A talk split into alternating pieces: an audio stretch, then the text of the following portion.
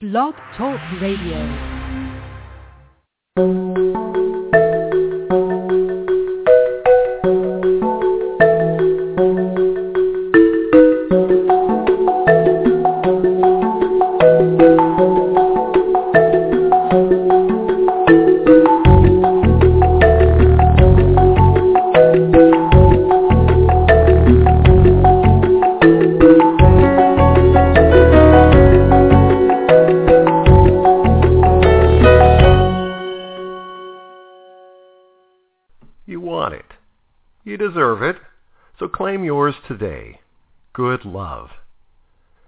Is your relationship everything you want it to be? Are you living a fulfilled, passionate life empowered with choices that ignite you to the next level? Good love makes your whole life better. So join America's Good Love Doctor, Dr. Brenda Wade, on a journey to your healthiest life yet. A regular on Dr. Oz and Dr. Drew, she's appeared on Oprah, Good Morning America, and is featured in countless publications from USA Today to Essence Magazine. The creator of life-changing Get Unstuck Now, Love, Money, and Seva seminars, she's counseled millions. But today, she's here just for you with the hottest topics, guests, and trends. This is Good Love with Dr. Brenda Wade. Hello, everyone. Welcome, welcome to the Good Love Radio Hour. I'm your Good Love Doctor, Dr. Brenda Wade, and we have a fabulous program right now for you. And we want to start by talking about a proverb. Most of you have heard it, and it has a really special meaning for us right now. That proverb is, and I've modernized it a little bit, as a person thinks in their heart, so will they be. Now just ponder that for a moment. As a person thinks in their heart, so will they be. As you are thinking right now, so you will be. And that is really true when it comes to your M-O-N-E-Y. So get ready right now to go deep in your heart so you can reveal the financial truths that are shaping your life. And today we're going to talk with someone who's going to help you to transform your life. Our guest today is Otis Buckley. Through his book, Payday Proverbs, he's going to help you to extract gold from biblical texts and then make that gold pay off in your everyday life with your money and your finances. Now, is that good or good? I think it's great. Now, this is true regardless of your spiritual path or your faith beliefs. These truths serve everyone. It doesn't matter if you're married or single, employed, seeking work, if you're a full-time professional homemaker, if you're an entrepreneur. Payday Proverbs will help you to transform and fine-tune your beliefs and your thoughts about money. And isn't it time we did some fine-tuning? Now, remember on Good Love Radio, we always focus on why good love is essential to your greatness. Yes, your greatness. How to identify the negative thought patterns that are blocking you from good love and today blocking you from good money and how you can break the chains of what happened back then so you're free to experience what's happening right now and what is truly, truly in store for you in your life. Now, we have a mantra that we do on Good Love Radio, and I want you to do it with me. It goes like this. I am worthy. Say that to yourself or say it out loud. I am worthy. And I am deserving. Say it out loud or to yourself. I am deserving. And I love me Go ahead. I love me. That's the big one. Unconditionally. Unconditionally. Now that is very important. I am worthy. I am deserving. And I love me unconditionally because your self-worth is equal to your net worth, everybody. So let me tell you about our fabulous guest, Mr. Otis Buckley, found a way to help thousands transcend their perceived consciousness of lack. His groundbreaking work, Payday Proverbs, helps to transform pre-existing thoughts you may have about money. In his book, he teaches financial keys. And once you implement those keys, hang on to your hat because they will cause your resources to multiply, teach you practical wisdom about saving, and give you tools to move beyond paycheck living. Now, you know what paycheck living is. That's paycheck to paycheck. Let's get right into it. Mr. Otis Buckley, welcome. Thank you so much, and it's a true, truly a pleasure to be here. Oh, the pleasure is all mine, and I want to thank you for your patience. You know, we had a little bit of a false start when we were getting ready to do the show Tuesday night, and I want to publicly take full responsibility for that. That was on me. And I make no excuses, but I will give some information, which is your good love doctor was a little jet lagged and missed the cue by 10 minutes to start the show. So I want to thank Cliff and Otis for regrouping and being right back here to bring it to you bigger and better today. Now, Otis, I want to know, tell us about your story. How did you get started in your life? Because there's something in your life that holds the key to how you got to payday Proverbs. Sure, sure, absolutely. Uh, and I just want to say again, it is truly a pleasure to be here, and and, and I enjoy uh, the service uh, to to all mankind that you are offering. And so, uh, again, this is just a wonderful opportunity to to to contribute to that ongoing success. Um, I will tell you that my story uh, is not much different from uh, many other people in that um, I grew up with um, a particular idea about money, and that idea uh, about money came from the the paradigm in which the culture I was raised. So my family, uh, the community I was raised in, uh, the people that I had uh, most exposure to. Uh, so much like many of us, we tend to take on um, the thoughts, the ideas, and the the truths as they are uh, according to to whatever community from which we derived. So my story really starts there. And what did that look like? Well, uh, raised by my grandmother and my mother. Um, uh, didn't didn't really have a a a, a father present.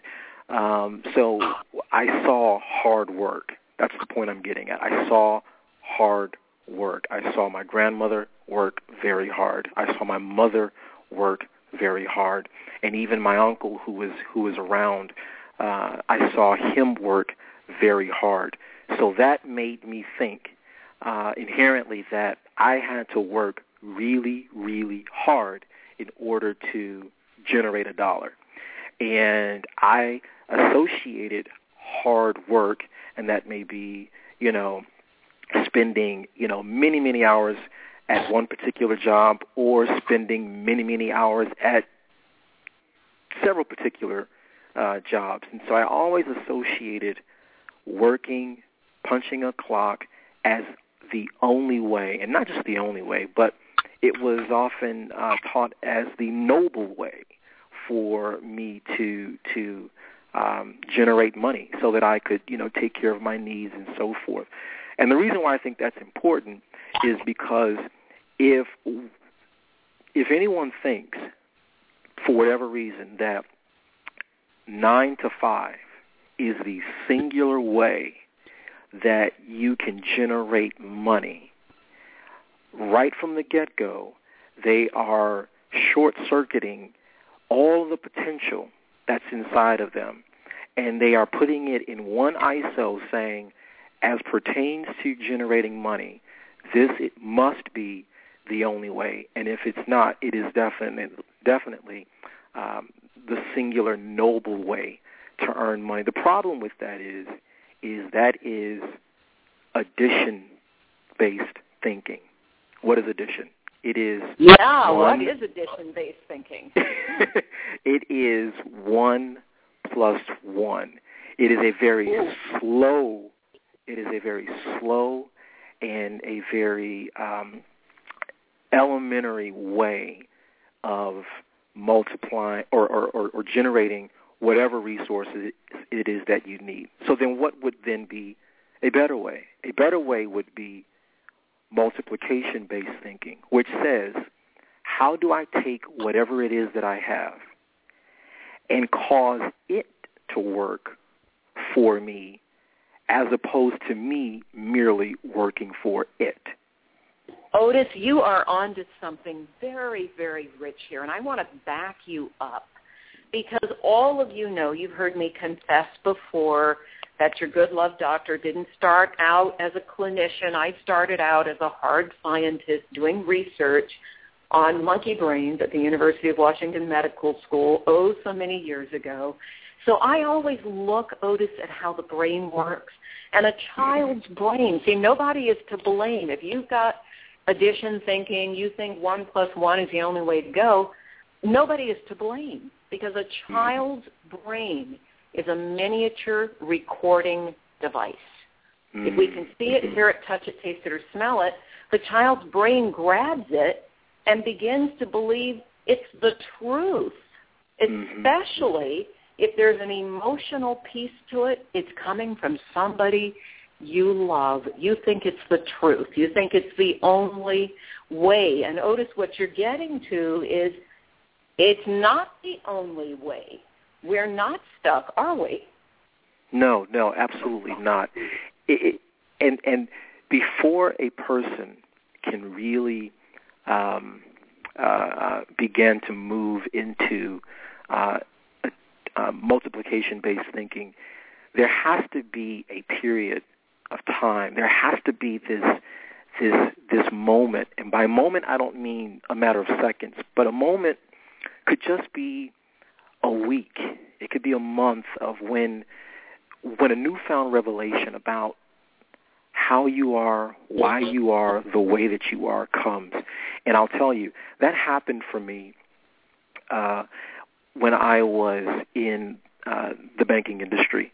Uh, I, I, I, I started seeing uh, a different uh, a difference in how those who had means thought.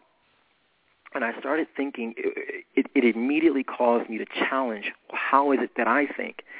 And I remember one time, a a a, a friend of mine um, who who was an entrepreneur. He owned a furniture store, and this gentleman was from Senegal. And I asked him a question. I said, "Why does it seem like every day for you is Saturday?" And he chuckled, he laughed, and he said to me, "Well, I can see why you say that, and in, in a sense, it is like a Saturday for me." He said, "Let me tell you something, Otis," and he gave me a revelation about about how I needed to look at how I was earning money. He said, "Employment is designed to keep you employed.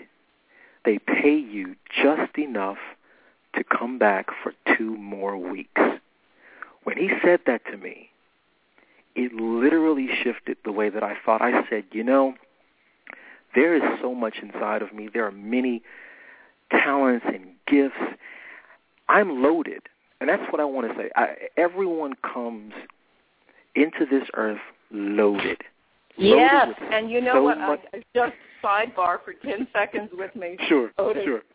Oh, my God. Before you start talking about how we're loaded, I went on an assignment for Essence magazine.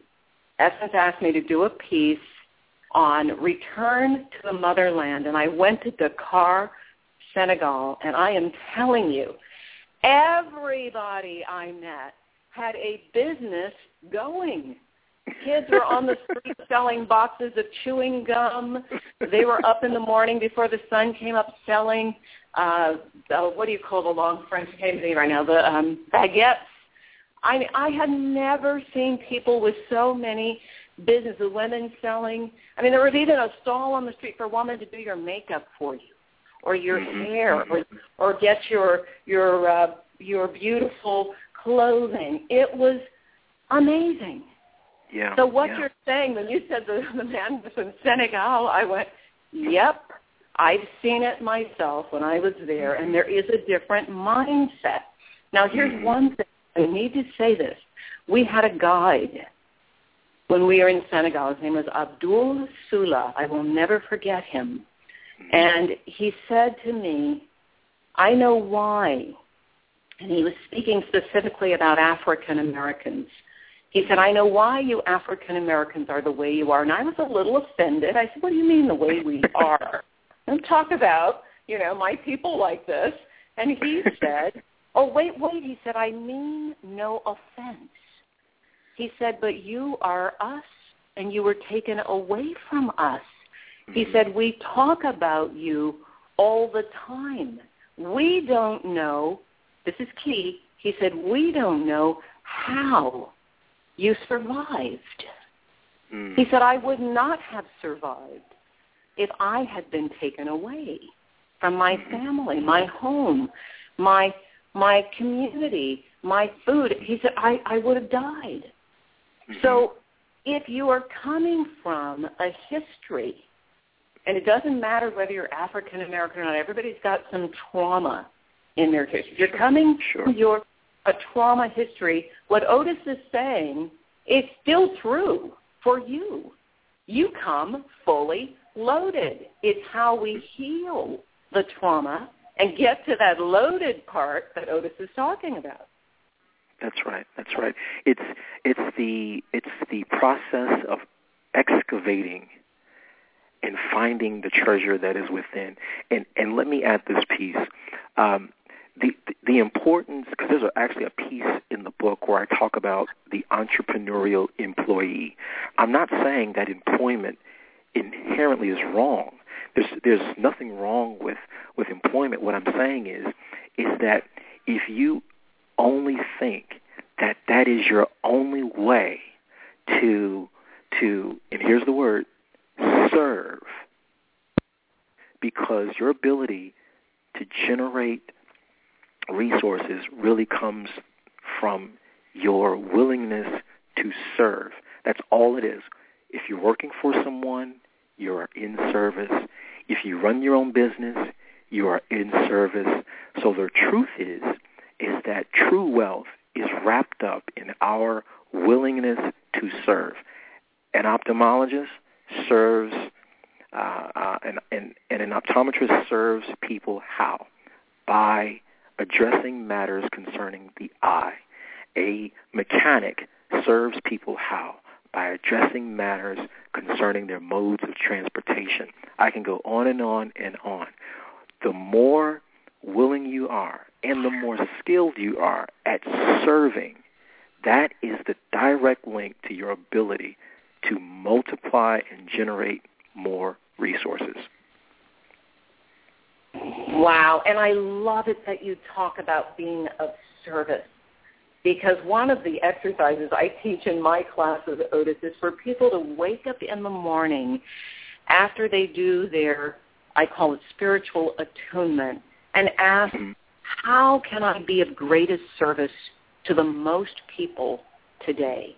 And sometimes that great service is giving the wealth of your beautiful smile or your Mhm. beautiful positive energy to somebody and just saying, good morning, how are you? It is so important for us to be aware of that idea of service. And thank you, Otis, for bringing that in. You know, we call our seminars Love, Money, and Seva.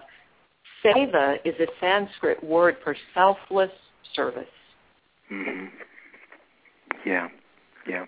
That's that's so critical. Um, when, when when we talk about money, and, and and let's keep it in its proper place. It is a inanimate object that is a tool.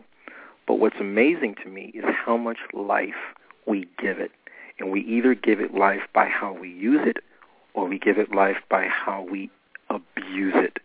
And so, before you can say, well, how do I come off of the treadmill of living paycheck to paycheck? Or how do I transition into a place where I'm learning how to multiply slash invest?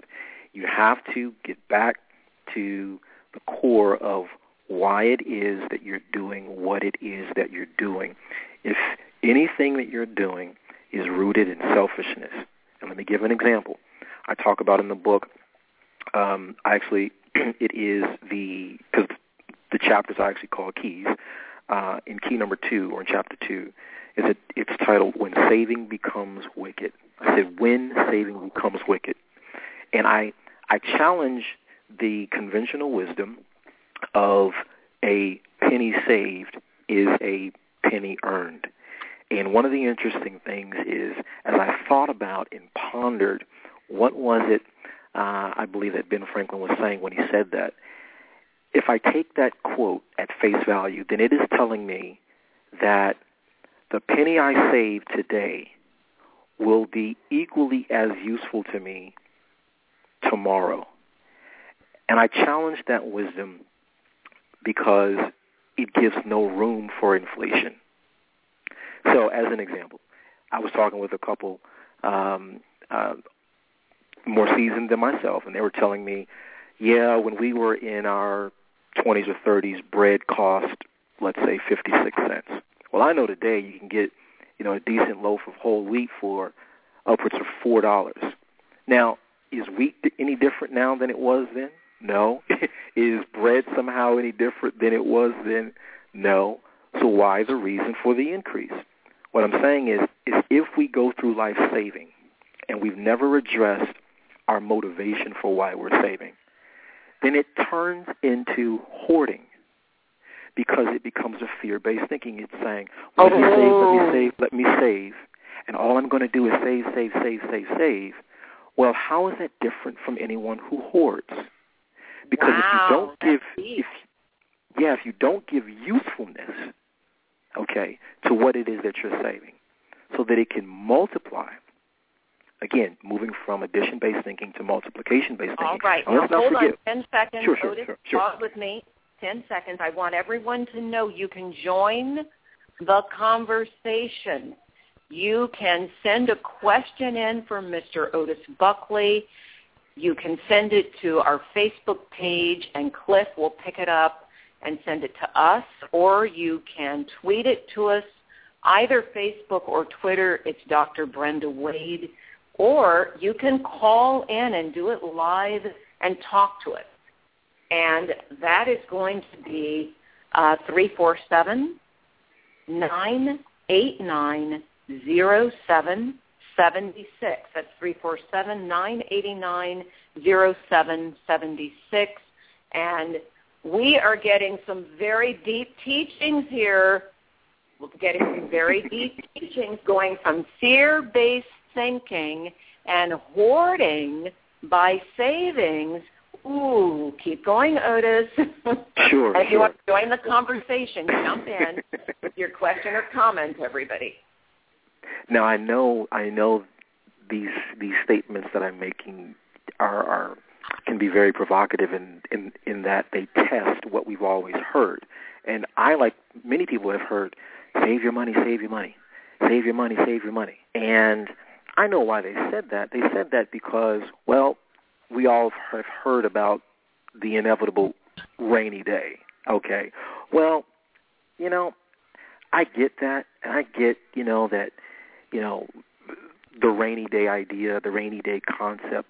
But what I'm saying is, is if there's no movement in your life, if there's no upward motion in your life, and all you're doing is hoarding or saving your money, and you're not putting it to use, that is selfish, that is fearful, and I'll take it one step further, it's not coming from a place of love.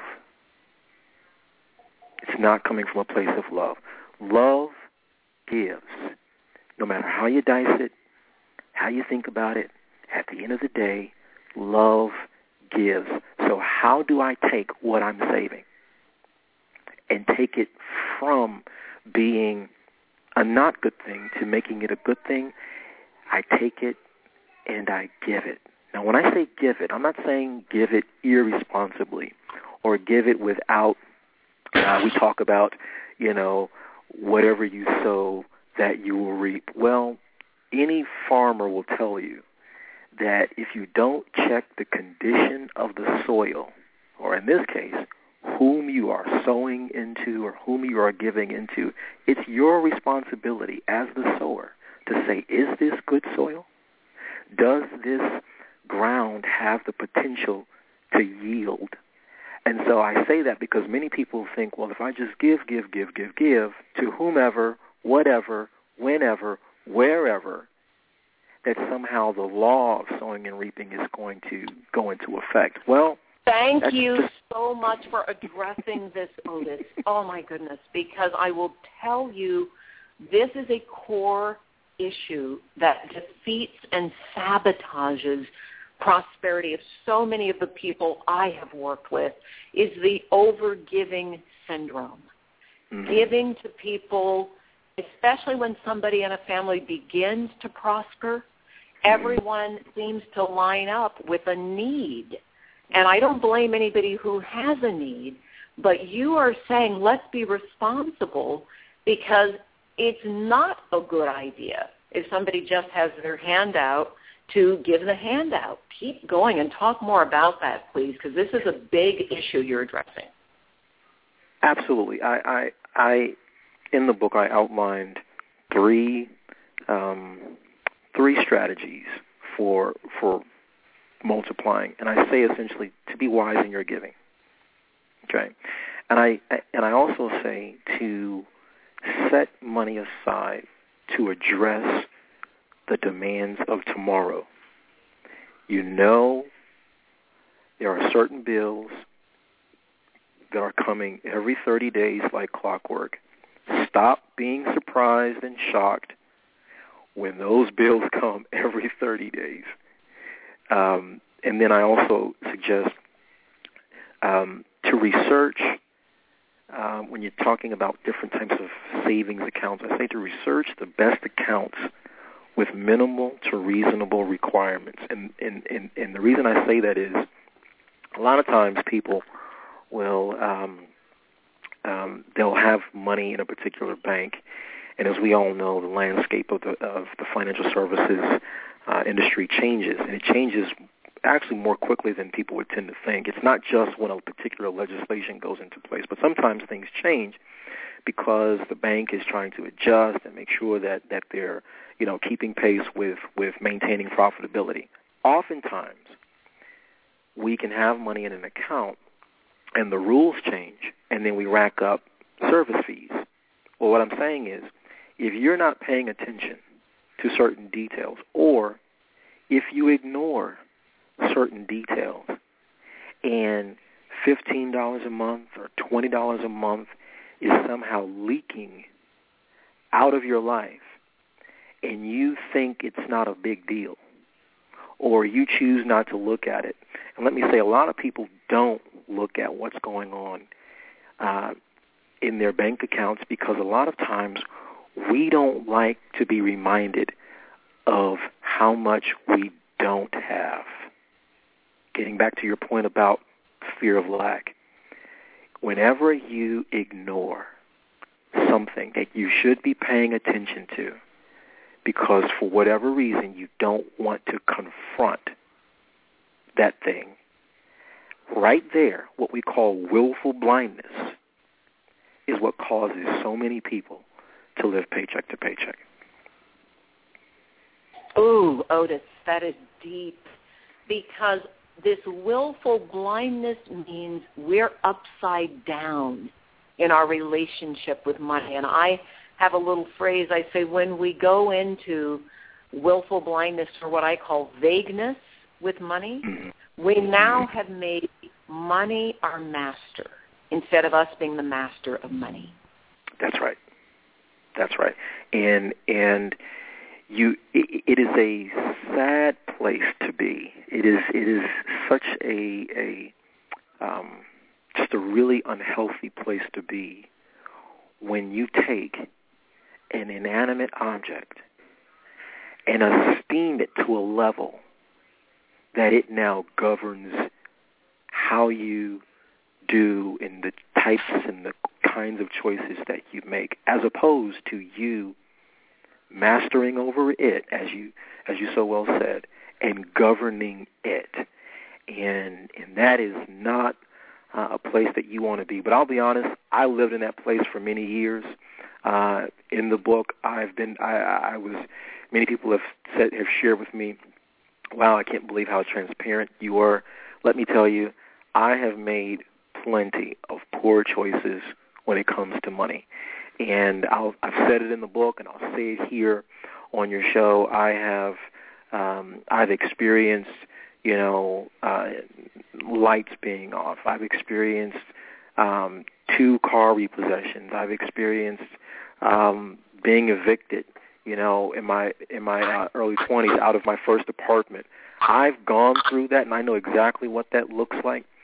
But it wasn't until I had a conversation with Otis, and I said, Otis, why do you? What made me think like that? What what made me ignore the things that I should have been playing, paying close attention to? And I'll tell you what it was. It was this this it was the it was the cross or the intersection, if you will, between what my ideals were versus what my current reality was. And what I'm saying is, when a person has ideals, they think I should be at this point by 30 or 35 or 40 or 45 or whatever, and they're not at that point, they don't want to confront anything that reminds them of where they thought in their mind that they should be. But but I challenge that and I say, who's to say that your path is the same path as another person? And because the only reason why a person does that, and the only reason why we we we hit this brick wall when we're confronted with our our, our ideals versus our reality, I guarantee you that happens because we compare ourselves to other people. And the worst thing that any person can do is make a comparison between them and someone else, as if to say that life is a one-size-fits-all, and that is just not the case. Oh, Otis, you are absolutely sharing deep truth, and I want to connect the dots to something you said earlier. You said growing up, you watched your mom, you watched your grandmother working really, really hard, and your dad wasn't there. So there's a place where our money reflects what we see. And in watching your parents, your mom, your grandma struggle, there is some idea here that money equals struggle. And so the lights going off and the things you went through in your early 20s all of that is part of the struggle pattern because I know a lot of people go through that. So take a look at your money pattern. Otis is pointing you right down the, the path here to freedom because when we see it, we can heal it. We can name it, we can change it. And Otis, talk about debt because so many people have this question, how did I get in all this debt and how do I get out of it? So please, sure. please talk about that because I know we have a lot of people. Now, by the way, if you have a question, go ahead. If you're listening live, you can send that question in to Dr. Brenda Wade on Facebook, Dr. Brenda Wade on Twitter, or give us a call at 347 989 0776. And Cliff, if a question comes up, let us know. Just cut right in and let us know, okay? And we do have, here we go, we do have a Facebook question, Otis, if you would take this. Sure, sure. and it's about what I just raised. It's about debt. See, this person says, I've been working to get out of debt for five years, and I'm still caught in a cycle of debt. How do I break it? Sure, sure. Um, here's the thing. I'll, I'll, I'll address that this way. Um, one of the keys in the book I have is actually called the arrogance of debt. And I start each chapter off with a myth, a fact, and the truth. And the common myth about debt is borrowing is a way of life. No, that's a myth. the fact is most people do have debt of some kind. But the truth is debt is an impediment to financial freedom. So number one, you don't, as some have said, rob Peter to pay Paul. What do I mean when I when I say that? Don't get into any new debt as a means of trying to escape prior debt. So many times as a banker, I've seen people come in and they wanted to open up a new credit card so they can take that credit card and then roll the balance over to the new credit card and because maybe there is some you know six month waiver of you know interest and so maybe zero percent for six months. But here's the deal. It wasn't debt that attacked us. What happened was was that we voluntarily entered into debt without any plan as to how we would repay it. So many people go into a financial go into a financial commitment without thinking of an exit strategy. You never go into something without thinking or anticipating what mechanisms or plans do I have in place to get out of that thing. And so until we can do that, until we can do that, um, we'll just continue to repeat the same behavior. So getting out of debt is about behavior modification. You have to modify that. Number two, you have to look at what kind of debt it is that you have. Is it revolving debt? Or is it installment debt? What do I mean when I say that? Revolving debt does just what it sounds like. It revolves. So like with a credit card, you you get a certain line amount of credit, you run that credit up, you can pay it down. Once you pay it down, you can use it again. So it revolves, goes around and around in a circle. Well, what is installment debt? Installment, meaning I'm making equal value payments for an extended period of time. That time is called the term.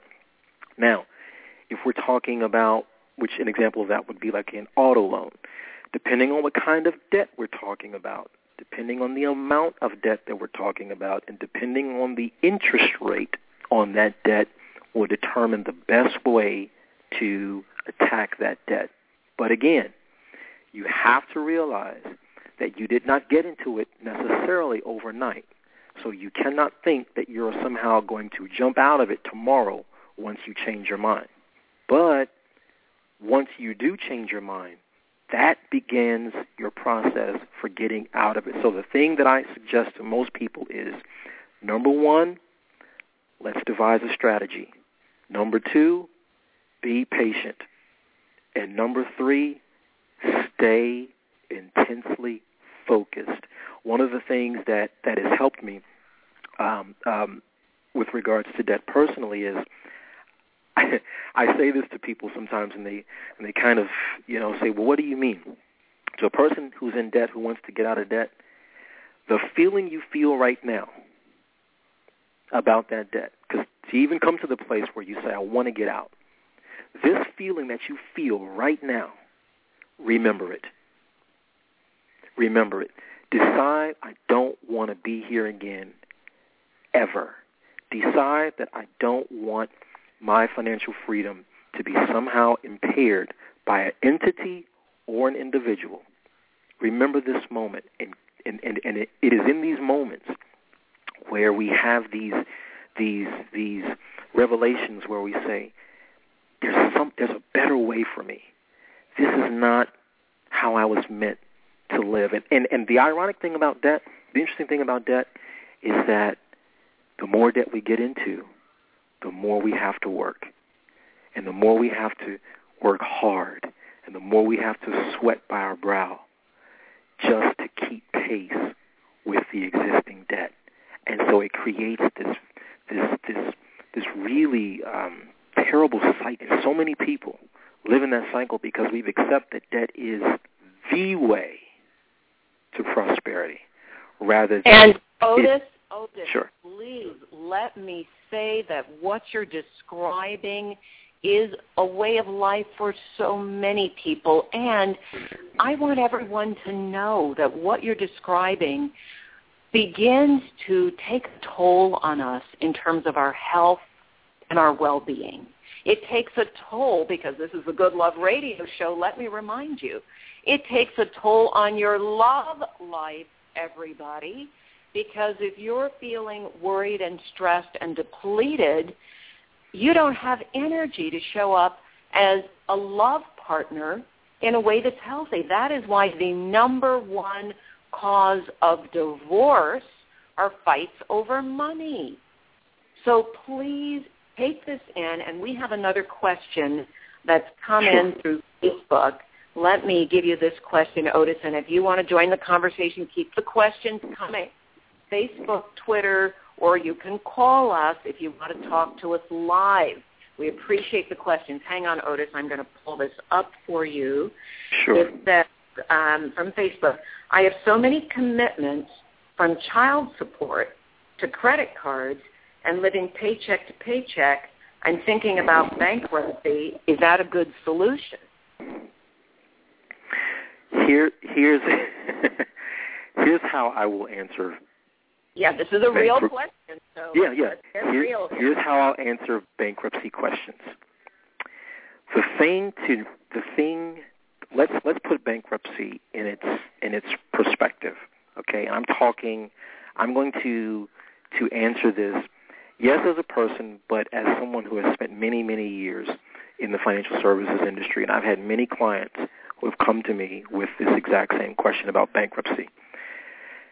Bankruptcy is on paper an admission of failure.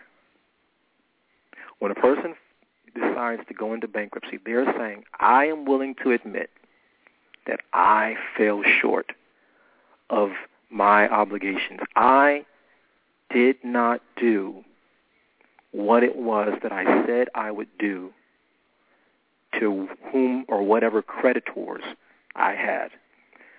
The problem with that is the moment you admit defeat on paper, that will hover and stay with you on paper for many, many, many years. And so I think when we talk about bankruptcy from that perspective, rather than a quick, fast, relief of pressure that people, so many people try to, to, to propose bankruptcy, I think it will cause a person to think about filing bankruptcy before they actually do it.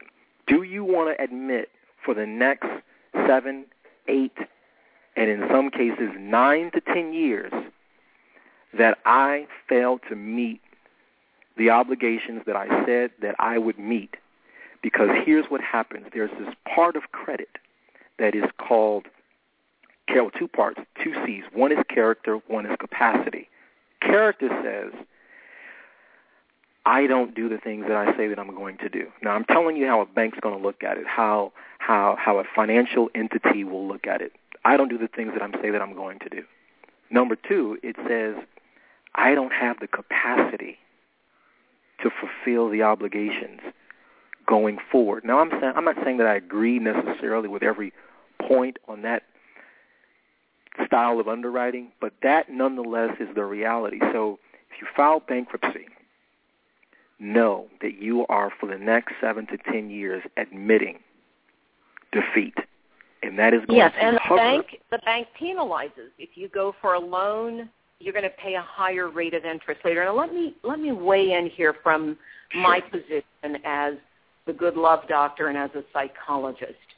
If you have if you have gotten to this point of feeling defeated like I can't handle it, first I want to say to you, forgive yourself.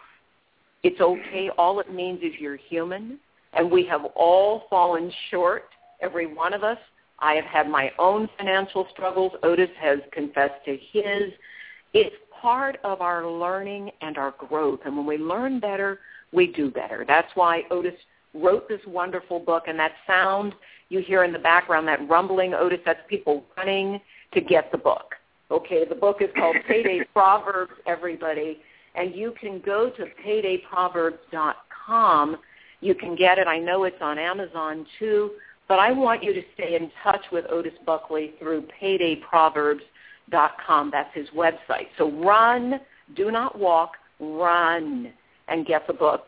I'm teaching a class right now on healing the fear and frustration around money. And Otis, I'm inviting you right now publicly to be a guest speaker for the class. So we will book you and hook you up because you have so much wisdom to share. Now let me say the other thing that is crucial about bankruptcy. My experience having worked with literally thousands and thousands of people who have read the books I've written that all touch on love and money and service in our classes. Thousands of people who have been healing their money, I call it money madness, and everybody has some form of it. When you file bankruptcy, you don't correct the underlying pattern.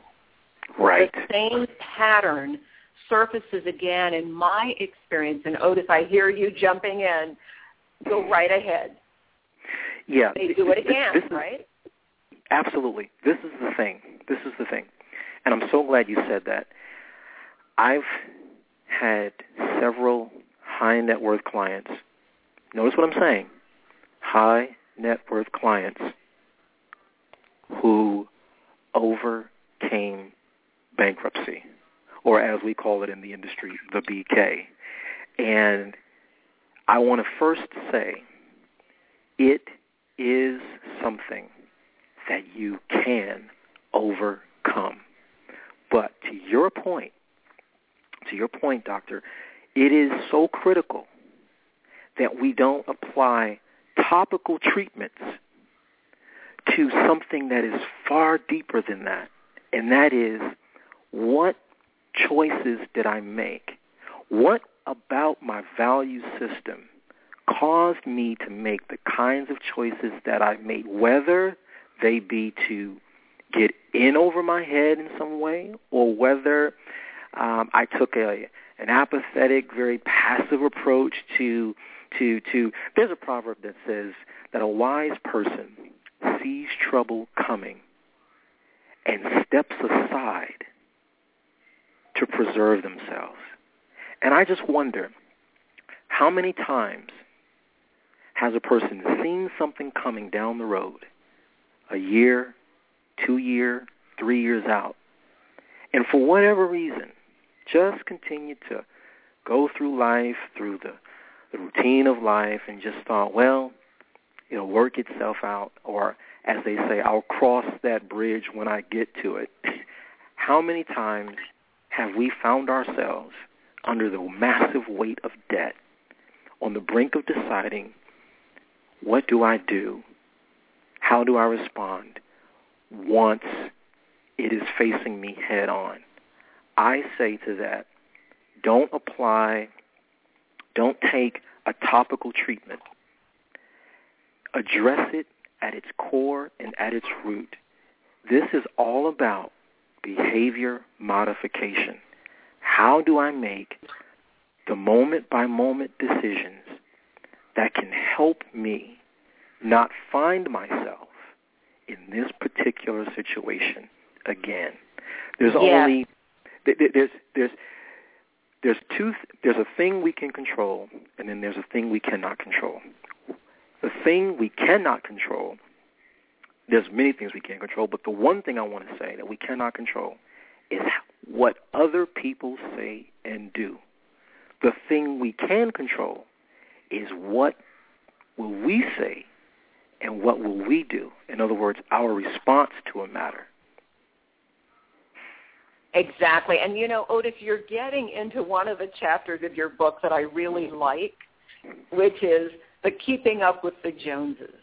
The feeling that, you know, how we I call it looking good while feeling bad, that we have to keep up this this kind of act around how we look and what other people think. And you just brought that up when you're talking about how we are so conscious of what other people think. You know, I actually bought a book once, Otis, hmm. only for the title.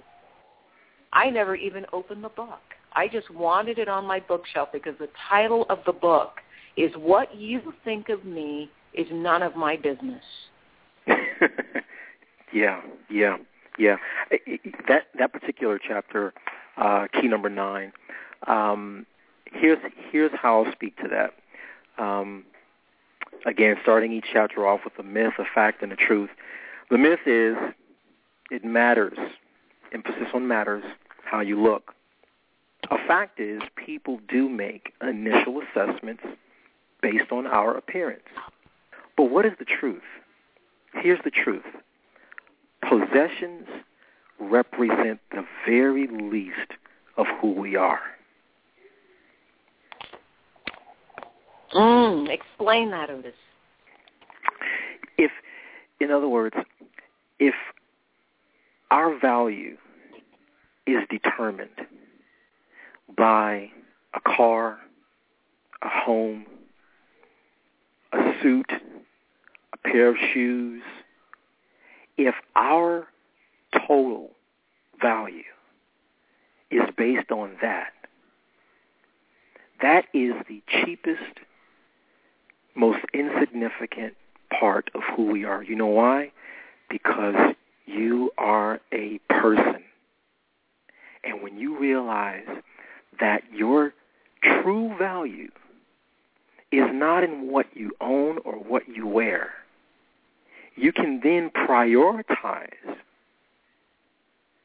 possessions and keep them in their proper place. Am I saying it's wrong for someone to own a pair of you know, three hundred, four hundred, five hundred, six hundred dollar shoes. No, that's not what I'm saying. Jimmy Choo, you're talking about Jimmy Choo now. what I'm Ferragamo, we all know. what I'm simply saying is, is whether it's Jimmy Choo or Allen Edmond or Stuart Weitzman or yeah. whoever, that is the very least of who you are. Yes. And may I say, Otis, one of the things I'm teaching in that class that you're now going to be speaking for is how to plan. It's okay to have those things as long as you plan for them because when you plan to spend your money on an item and you put that money aside and there it is, you take it and go to the store with it in an envelope in cash not with your credit card, not with your credit card. Don't take any checks or credit cards when you go in the store. That's one way to correct the debt cycle. But you have discretionary money. I just taught the whole class just yesterday on how we put aside discretionary money for planned, pleasurable spending because it gives us power over our money. And right. when you do that, you can have all the fancy, lovely things that you want as long as you have it planned. It's not an impulse and it's not a compulsion. So Otis, we only have a short time left and there are a couple of things I have to ask you to address. On that journey, coming out of money struggles, coming out of debt, coming out, what are the most important steps that you took to course correct and that you would say these are the three things you must do to course correct? Sure. Number one, admit there are things you do not know. Admit that there are things, particularly money matters, and even things about your past, you know, the things that, that have influenced you to make the kinds of choices that you've made. Address those matters. Admit that there are things you do not know. Once you do that, you say, you know what? Because this is what happened to me. I said, you know, there are things I don't understand about money. There are things that I don't understand about why I choose to make the kinds of purchases that I make. There are I was trying to figure out why do I spend for what I want and borrow for what I need. And when I started to address those matters, and that happens, that has to happen within your own self, away from people, and you confronting yourself and thinking back and literally walking through the process of saying, I don't know what's wrong. Because when you say you don't know what's wrong, you can now get on the road to discover what was wrong. The second thing I had to do, I had to separate myself from people who thought the way that I thought prior to that moment. So, if I'm surrounding myself around people who always know where the sales are, they always know what's on discount, they always know where the two for buys are, they always know and can come up with ways for me to spend, but they never have discussions about how I could invest, what different uh, saving uh, programs that are out there, then I'm only getting a one-sided perspective, and I'm only surrounding myself with people who think just like me. So you have to separate yourself from those voices who will ultimately encourage you to do the same things that you were doing before. Thirdly, seek out knowledge. Seek out wisdom. There is a scripture that says that if you ask for wisdom, it is given to you liberally, freely, without restraint. I think if we understood that there is access to wisdom, we would probably tap into it a lot more. So I had to do that. The deal about that is, though, it's not often instantaneous. Sometimes wisdom comes through experience over a course of time. So don't think because you're seeking wisdom on Monday at 12 that you're going to get it by 145. Sometimes you may get it tomorrow or next week or next month, but just continue on that course. So that's what I would say in three short answers. Great advice, Otis. And one of the things that's so crucial is I want everyone to write down these three points that Otis just made, especially we don't know what we don't know. We can't know what we don't know. And money is like love. It's one of those things that we all want and need and we all handle in our lives. Either we handle it well or we don't. And if we learn better, we'll do better because we don't get any training in school about money or love.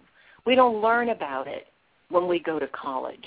We don't learn about it in our job training. We don't learn about love and money. So we have to go to the trouble to educate ourselves to get that wisdom. So the first place you're going to start on your journey to money wisdom is you're going to pick up Payday Proverbs. And I have a gift for everybody who is listening, whether you're listening live or via download.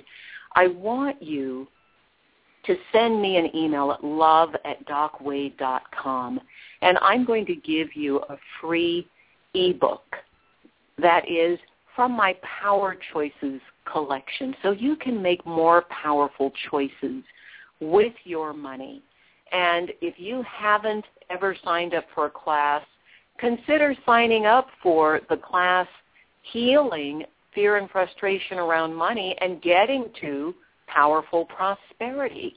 And I can tell you right now that I am going to be inviting Mr. Otis Buckley again and again as a speaker because Otis, your wisdom and your depth is amazing. Your conviction and your heart and the way that you are speaking from your own journey, your own experience is so valuable.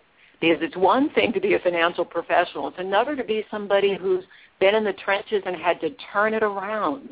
So I want to thank you for being so open, so honest, so absolutely just with us. And I love what you said about getting with people who will talk to you about investments and saving, not about how you can go spend some more of your money. You know, I spend I spend time around high net worth individuals and it always surprises me because the first thing they say to one another is, Hey, where are the deals? What are you working on? And they don't mean deals like sales. They mean where are the good opportunities to invest and make more money.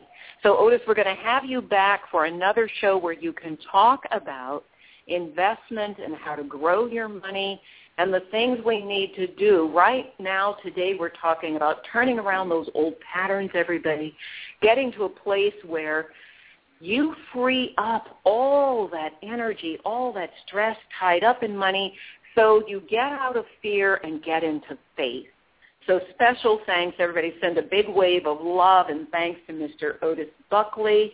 Otis, you'll be back with us again soon. And we want to thank our wonderful producer, LeGrand Green, and thank Cliff Dunning, our associate producer. Coming up on Good Love Radio, you're going to get to hear from Ms. Phyllis Newhouse on the science of getting rich. She's been in Forbes magazine three times this year already, grew her business in a so-called down economy into the millions and millions and millions and millions of dollars. You hear from Jonathan Robinson on Find Happiness Now. And if you want that free ebook, just send me an email to love at docwade.com. You can even send a Facebook or a Twitter note to Dr. Brenda Wade. And do follow us, by the way, on Facebook and Twitter. We're always posting information you can use. And go and pick up Payday Proverbs at tripledub.paydayproverbs.com. God bless all of you. And Mr. Otis Buckley, thank you. All right, everyone, till next time on Good Love Radio, blessings. Go out there and prosper.